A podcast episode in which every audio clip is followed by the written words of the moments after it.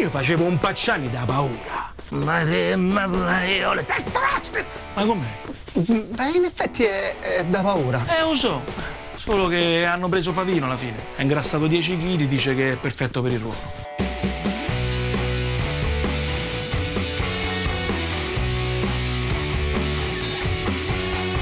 Bentornati a Mosca Cieca, sesta puntata, siamo in clima natalizio, quindi siamo tutti più buoni, quindi dimostratelo pagando il nostro OnlyFans.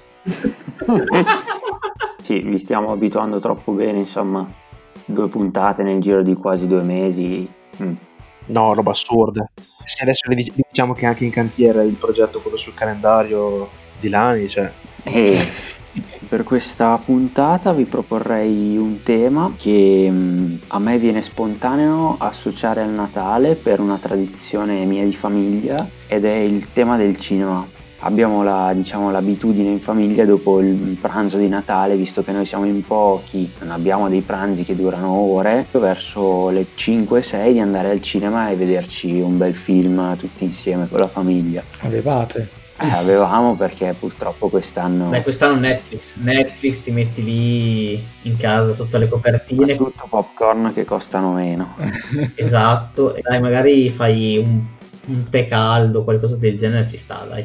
Sesta puntata sul cinema e per questo abbiamo un ospite speciale, un nostro grande amico, ma soprattutto un grande cinofilo. Sì, cinofilo perché non è un cinefilo, perché non sa un cazzo di cinema come noi, Alessandro Bertozzi. Ciao Ale. Un applauso, un applauso. Buonasera, è un piacere finalmente essere qui. Mi volete fare qualche domanda? Visto che non mi conoscete abbastanza. Qual è il tuo numero di carta di credito e il codice segreto che c'è dietro? E anche la data di scadenza. Eh, Vabbè, Ale, ce lo dici poi dopo che mettiamo tutti i codici su Instagram. Partiamo con la prima domanda che è quanto ti manca il cinema adesso? È una delle cose che mi manca più in assoluto. Ultimamente sto guardando solo delle gran serie tv. Per compensare un po'. Esatto, il che mi rattrista un po'. E soprattutto pensando che non potrò andarci fino a gennaio. mm, Almeno gennaio, cioè... Ma anche vedere un film sulla televisione per me non è, non è la stessa cosa. Vabbè, c'è le pubblicità. E quanto è fastidioso quando sei lì che ti stai guardando la tua bella pubblicità e bam, ci buttano 5 minuti di film in mezzo. esatto. Quando è fastidioso, sei al cinema, paghi il biglietto e c'hai 20 pubblicità prima che parta il film.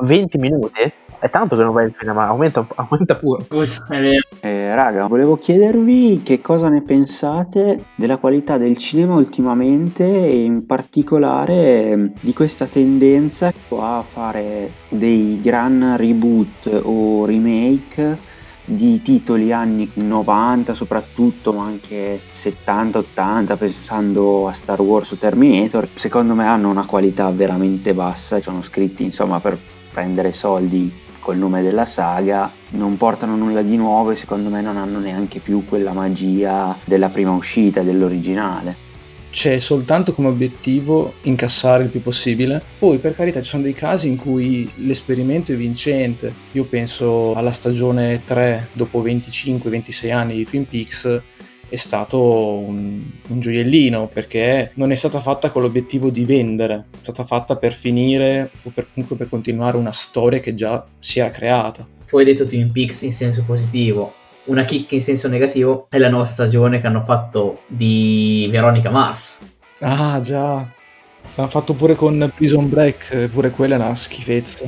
Anche con una mamma per amico, eh, che, che era uscita eh, su Netflix. Film ce ne sono stati, reboot, esempio, reboot di Hit. Io Hit eh, l'ho visto, il primo dei due non era malaccio, poi eh, l'hanno basato moltissimo sul trucco e sui jump scares. La cosa che lo rende secondo me un upgrade rispetto a quello vecchio è eh, la scelta degli effetti speciali che io ho visto quello vecchio era veramente cioè con degli effetti speciali pietosi che se lo vedi adesso cioè ti metti a ridere a vedere la mummia o, o varie cose Visto che comunque si è fatta un attimo questa parentesi sugli horror, mio onesto parere ormai sono film dove non esiste trama, l'horror in sé nel film consiste in jumpscare che ormai poi sono diventati tutti anche banalissimi. Se non fosse per quel qualche film tipo The Babadook o magari anche dopo It Follows, è tutto psicologico, quelli sono gli horror belli.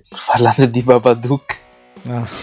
sì, eravamo andati infatti a vederlo con eh, questa nostra amica al cinema. Al campus. Ah, per specificare voglio dire che il campus è il multisala che si trova a Parma. Grazie. Se ci sentite dal profondo sud eh, o dall'estremo nord Europa, ecco, voi sapete che il Parma Campus è a Parma. Estremo nord Europa tipo Varese. Vabbè, dai, continua. E usciti, eh, come è stato il film? Sì, Inquietante, però tutto ok, dai. E invece... riaccompagniamo a casa. Quindi ci siamo guardati, ma c'hai voglia di tornare a casa subito? Perché un po' di strizzina, eh, tornare a casina adesso? ma se stessimo ancora un po' in, gi- un po' in giro? Fino alle 6 in macchina. Madonna, fino alle 6 del mattino. Comunque io vorrei spendere almeno un minutino per parlare della vera piaga del cinema, che sono i popcorn a prezzi allucinanti, ok? L'ho detto. L'ho detto, è ora di affrontare l'elefante nella stanza e io è una cosa che non, non digerisco. Perché? Troppo sale? È troppo burro. Diciamo che non ho mai avuto troppi soldi nel portafoglio, quindi li esaurivo tutti quando entravo al Cinema City. Ma infatti posso capire se costano tanto i popcorn, perché effettivamente quello è un servizio che ti viene offerto dopo l'ingresso alle sale, un po' come i bar dopo le frontiere all'aeroporto. Non è giusto magari, però purtroppo ha senso, ecco. Secondo me è più ridicolo che i multisala ti facciano pagare 13 euro per vedere un film, sono prezzi folli, Sì, quello. Vabbè, allucinante. paghi meno l'abbonamento di Netflix praticamente.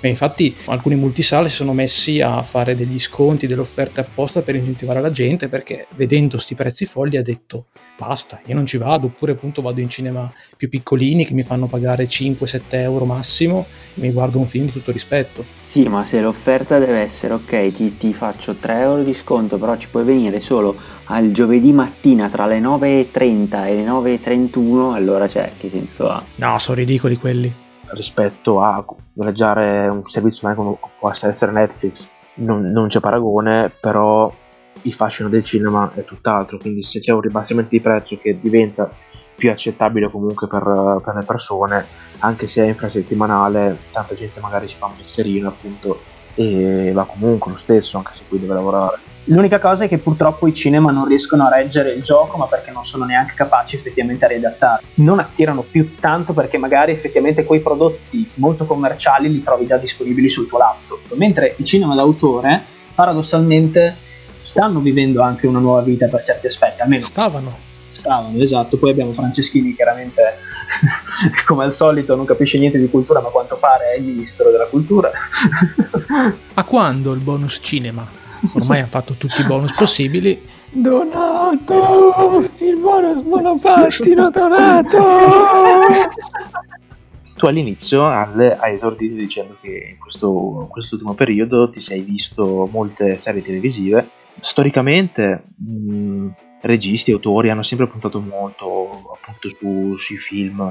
In quest'ultimo periodo mi sembra che si, sia arrivato a puntare quasi di più sulla produzione di serie televisive. Ti vedi ancora il film come qualcosa che sta sopra Beh, io vorrei dire che hanno pari dignità e anzi, secondo me la serie TV ti fornisce il modo di approfondire molte dinamiche che magari con un film di un'ora e mezza, due ore non riesci comunque a esplorare. Effettivamente anch'io sono d'accordo con Elia. Io ovviamente sono un po' magari vecchia scuola, mi piacciono di più i film, ma per una pura questione di tempo. Ci sono delle serie tv che sono veramente valide, come Chernobyl ad esempio, Breaking Bad, cioè sono comunque delle serie tv che sono validissime. È un modo diverso di approcciarsi alla narrazione. Poi ricordiamoci che Manzoni comunque È morto.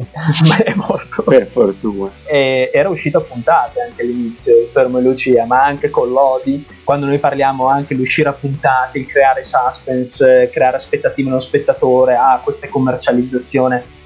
Beh, lo facevano da sempre, cioè la letteratura l'ha sempre fatto e tutti puntavano sul cercare di creare effettivamente attesa nello spettatore. Mi è capitato anche recentemente di vedere questa miniserie, per adesso credo online, Vincenzo Vendetta, canale YouTube Elia Musiari. La mano d'autore si vede. Io sapevo che Lani era un finanziatore. Io? Sì, sì, sì. Beh, allora presentacelo Lani il prodotto almeno. No. Bene, Alle, visto che quest'anno insomma si parlava di non fare gli Oscar, fare gli Oscar, non si sa abbiamo pensato di fare noi i nostri Oscar. Partiamo allora. Prima categoria, miglior cinepanettone. Natale a Miami, Natale in India, Natale sul Nilo, quanta qualità, vacanze, vacanze di Natale, vacanza di Natale 95. E il winner is Vacanze di Natale. Il meno peggio. Il meno peggio. Il meno peggio, quindi il meglio. Passiamo alla seconda nostra categoria di stasera. Miglior film So Bad It's So Good. Un po' di sano trash, giustamente. Alba Chiara, Jack and Jill, Primavera di Granito, Sharknado e Sophie Teir. And the winner is Sharknado. Scontato come la merda. Sì, questo è vero. Sì, devo, devo dire che a me dispiace perché secondo me non è il migliore nella lista, è il più iconico, però Primavera di Granito da solo Anche Sofiteri, però. È una sfida, da consigliare una maratona di tutti questi 5 a qualsiasi ascoltatore in linea in questo momento. Bene, passiamo alla nostra terza categoria di migliori braccia rubate all'agricoltura. No, non parliamo di Salvini. Gabriel Garco, Ah, Gabriel, no Gabriel. È il Gabriele. Teresa Mannino, Valeria Marini, Ruffini, Enzo Salvi. Cioè, Ruffini neanche il nome. Fini così iconico che non... È come quei giocatori che non serve dire nome e cognome, basta il nome. And the winner is Ruffini. Io non so se essere contento o meno perché secondo me eh, questa nomination tanti si meritavano il premio. Tutti. Però Ruffini è penoso. Cioè, non si può dire nulla, dai. Per Ruffini intendiamo una generica persona che ha per cognome Ruffini. Sì, quello che ha fatto il teorema. Tu fai schifo a recitare Ruffini del teorema, ricordatelo. Poi ragazzi arriviamo alla nostra quarta categoria di questa sera, film più dimenticabile della storia. I nostri candidati sono, a quanto pare non ce li ricordiamo, la commissione si scusa, niente rullo di tamburi. Miglior film natalizia. Candidati sono Die Hard, Hard, ricordiamo capostipite dei film natalizi. poi abbiamo il classico Grinch, Sempre verde, Grinch. L'avete capita? Oh, Dio santo. Ammazzati. Mamma ho perso l'aereo, Nightmare Before Christmas, Polar Express. And the winner is Trump. E il nostro film è Mamma ho perso l'aereo. Almeno qui vince. E nel 2 però Trump. Ah, è nel 2, non me lo ricordavo. È nel 2. Senza Donald Trump quel film non sarebbe mai esistito. Ah. Poi pensa che, che dedizione dire ok, io rinuncio al cinema per diventare presidente. Dobbiamo ricordarci che ha rinunciato al wrestling, eh, Trump. Esatto, lo faccio, lo faccio per voi, popolo. Bene, ringraziamo Alessandro Bertozzi per essere stato nostro ospite e ti riaspettiamo. Vi ringrazio io per... eh, Quando vuoi no, chiamaci e vediamo. Magari la prossima volta non ti ospitiamo perché no. Va bene, va bene. Sarei, sarei più che felice di non essere ospitato di nuovo. Ciao Ale, buon Natale allora, buone feste. Buon Natale Rosso. E comunque se volete essere ospiti del nostro programma, insomma, scriveteci una mail, mandateci un'offerta in base a quanti soldi ci spedite e noi decideremo. Sempre nel link quello che mettiamo nella descrizione. Quello del- delle offerte, chi offre di più può essere ospite. Abbonatevi al nostro OnlyFans, al nostro Patreon e grazie. Ma quindi vi devo pagare io? Plot twist, sì. Accidenti. Beccati questa, Christopher Nolan. Non sentite una musichetta in sottofondo? Si sta avvicinando? Ora che me lo dici, inizio a sentire qualcosa di familiare. E chi è? Lupo Lucio? È sempre Lucio, ma non so se è il lupo. Ah, è piccolino. Ah, ok. Sigla. E.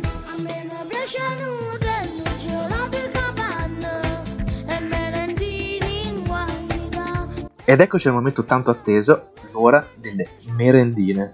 Questa volta però abbiamo deciso di trovare qualcosa che poteva essere più vicino possibile al Natale. Cosa si dà a Natale? A- Al buon Babbo Natale quando si è piccoli? Due cazzotti? Quello. Cosa si mette lì vicino al caminetto prima che arrivi? Latte e biscotti. E quindi quest'oggi vogliamo parlarvi dei biscotti. Non abbiamo scelto il classico biscotto come può essere una macina o eh, i biscotti Orosaiva, ma abbiamo scelto biscotti che rispondessero a certe caratteristiche. Innanzitutto devono essere biscotti ripieni, ma un'altra parte fondamentale è il packaging. Abbiamo scelto biscotti che sono contenuti in pacchettini da 2, 4, 6 unità, insomma, comunque piccoli. Monoporzioni. Esatto, monoporzioni. Ok, prendo parola io e vi propongo un classico. Sono anni che si trovano sugli scaffali. Li abbiamo visti in varie tipologie, ma sono sempre buonissimi, ovvero i Ringo. Il cantante dei, Ring- dei, dei Beatles. Era il batterista, ma lasciamo stare. Se non è K-pop, Un po' di deficit negli altri generi. E cosa si può dire dei Ringo? Sono, sono un classico, punto. Cioè, li hanno fatti con la vaniglia, col cacao. Hanno fatto una versione recente buonissima, quella più sottile, con appunto la, la frolla più, più bassa, che per me, infatti, è la versione definitiva dei Ringo. Onestamente, voglio andare dritto al voto senza perdere tempo. 8,5. Bravo, così deciso, mi piaci. Sai che ti dico? Proprio straightforward. Per me sono un sette e mezzo. Perché so- sono molto buoni, però c'è un po' il biscotto un po' troppo spesso, si sente un po' poco il, diciamo il riempimento, la farcitura. Do 8. Sono biscotti che ho sempre apprezzato, poi fin da bambino hanno sempre lanciato quel bellissimo messaggio sul, a, a basso razzismo. Perché ho fatto capire? Kirby antirazzista. Eh, poi un giorno te lo spiegherò. Ok, a me i Ringo non piacciono, io sono andato per ultimo, così sembra che voglia fare sempre il cattivo, però se è troppo dolce per me come biscotto, come sapore, e io gli do un 5. 5. 5, sì. Bene, questa volta per il Ringo avremo solamente tre votazioni, perché la quarta è assolutamente una stronzata, non non ha cazzo di senso, quindi direi che possiamo anche procedere con i prossimi biscotti. Vado io. Allora, passando dai Ringo a un, un altro biscotto molto simile, ovvero gli Oreo. Ah beh, il, il best rivale del Ringo. Allora, qua partiamo da questo presupposto. Io li ho provati in- anche perché hanno un sacco di gusti, soprattutto quando sono andato in America. Li, ho provati, insomma, il burro d'arachidi al pistacchio a, a mille, mille più uno gusti. Molti sono veramente molto buoni. Soprattutto una cosa che adoro è il contrasto tra il dolce e il salato, perché il biscotto fuori è in alcune versioni anche salato, non, non è dolcissimo, è, anzi è da un ottimo contrasto, oltre al fatto che è un biscotto molto più croccante, più sottile, quindi si sente molto di più ripieno e mm, insomma mm, mi piace, l'ho trovato migliore sotto quasi ogni punto di vista dal Ringo. Quindi io gli darei un 8,5. Sì, io purtroppo le varietà non le ho provate tutte. Eh, qua in Italia non, non ce ne sono tantissime. Le trovo al negozietto asiatico che c'è a Bologna. E infatti ne ho preso un paio. Effettivamente sono buone, sono particolari, alcune piuttosto simili all'originale, devo dire. Sì, Però ci stanno e io do lo stesso voto che ho dato al Ringo, 8,5. L'Oreo è un altro biscotto che mi piace veramente tanto. Forse la versione base è mm, un pelo sotto al Ringo, però io ho provato diverse varianti e ce ne sono alcune che sono veramente tanto, ma tanto, tanto più buone. Quindi gli do mezzo voto in più e sto 8 e mezzo l'Oreo allora. E adesso che arriva, arrivo io. Do 6 all'Oreo perché è buono, ma è il biscotto del capitalismo. Ragazzi, ma cosa sta succedendo questa puntata? Che il secondo biscotto è sempre solo tre votazioni, cioè... Eh, peccato, quando avrete tutti i biscotti con un voto in meno e li vedrete in fondo alla classifica direte "Gni, gni". Arriverà Bertozzi, il Salvatore. Esatto, Bertozzi che ha già fatto la, la parte iniziale e direi che ha dato il suo contributo al programma, basta. Può andare a fanculo. lui. Esatto. Visto che stai dando voti così bassi ai biscotti degli altri, tu cosa ci porti oggi? Io vi porto un biscotto che per me è uno dei migliori, sono i baiocchi, la combo biscotto a frolla semplice bianca più ripieno del cacao e nocciola è fantastico e per me il, il baiocco è un 8,5. Anche a me il baiocco piace veramente tanto, e allora 8 e mezzo. Io dico direttamente il voto. 9. Manco io o no? Non mi ricordo. Sì, ma anche tu. Ah, ok. Ah, se volete fare tutti e tre voti, togliamo il tuo. Anch'io sono per il voto diretto e per me è un 8,5 sempre. E io voglio portare qualcosa di leggermente diverso. Abbiamo sempre parlato adesso di biscotti ripieni. La cosa estranea al biscotto in sé non è in mezzo, ma è sopra. Sì, una cosa semplicissima, tutti mangiavamo da piccoli. L'oro choc. Forse fin troppo semplice. Mi sento di dargli un bell'otto perché sia la versione fondente che quella con le nocciole mi sono sempre piaciute tanto. È uno dei pochi casi in cui preferisco la versione al latte. È un'anomalia per me. Però, come dicevo prima, per me è un po' troppo semplice. Mi piace, ci sono affezionato, però mi fermo al 7,5. Devo concordare con Eli perché anche per me la versione al latte è la migliore. Anche per me è un, è un 7,5 l'Oro Shock perché comunque rimane un biscotto buono, ecco. Li ho sempre mangiati, però non, non è che ne andassi particolarmente ghiotto. Non li cerco particolarmente, quindi per me il voto è un 7. Va bene, direi che dopo questo ultimo voto possiamo prenderci due minuti di pubblicità per fare i calcoli e torniamo da voi. Sei maligno, signor Grinch.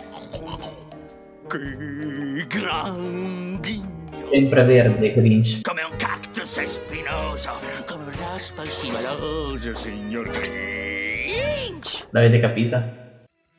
Rieccoci con la classifica finale. Mi è appena arrivata la busta dal, dal signore regia. Allora, in quarta posizione a chiudere la classifica ci sono i Ringo con 29 punti. Un po' sad, però il popolo ha deciso così. In terza posizione gli Orochok con 30, quindi un punto sopra il Ringo. In seconda posizione gli Oreo con 31,5 e in vetta alla classifica ci sono i Baiocchi con 34,5, che è un gran bel voto comunque. Mm, Allora, contento per i baiocchi, però cioè, il Ringo sotto il 30 veramente non ha un cazzo di senso. Forse è la dimostrazione che la democrazia a volte fallisce. Diciamo che la democrazia in più di una persona fallisce. Classifica finita e anche per oggi è tutto, signori. Direi che ci possiamo sentire alla prossima. Ciao! Ciao a tutti. Ciao ciao. Ah, aspetta, prima di, di interrompere il tutto, ma Team Pandoro o Team Panettone per voi? Io, io sono team Io invece team E allora io vado prima. Comunque anche per me. Grazie ragazzi, buone feste, buon Natale a tutti e ci vediamo l'anno prossimo. Buona festa a tutti. ci vediamo nel 2021 se non eh, casca il mondo il 31. Buon Natale, buon Natale.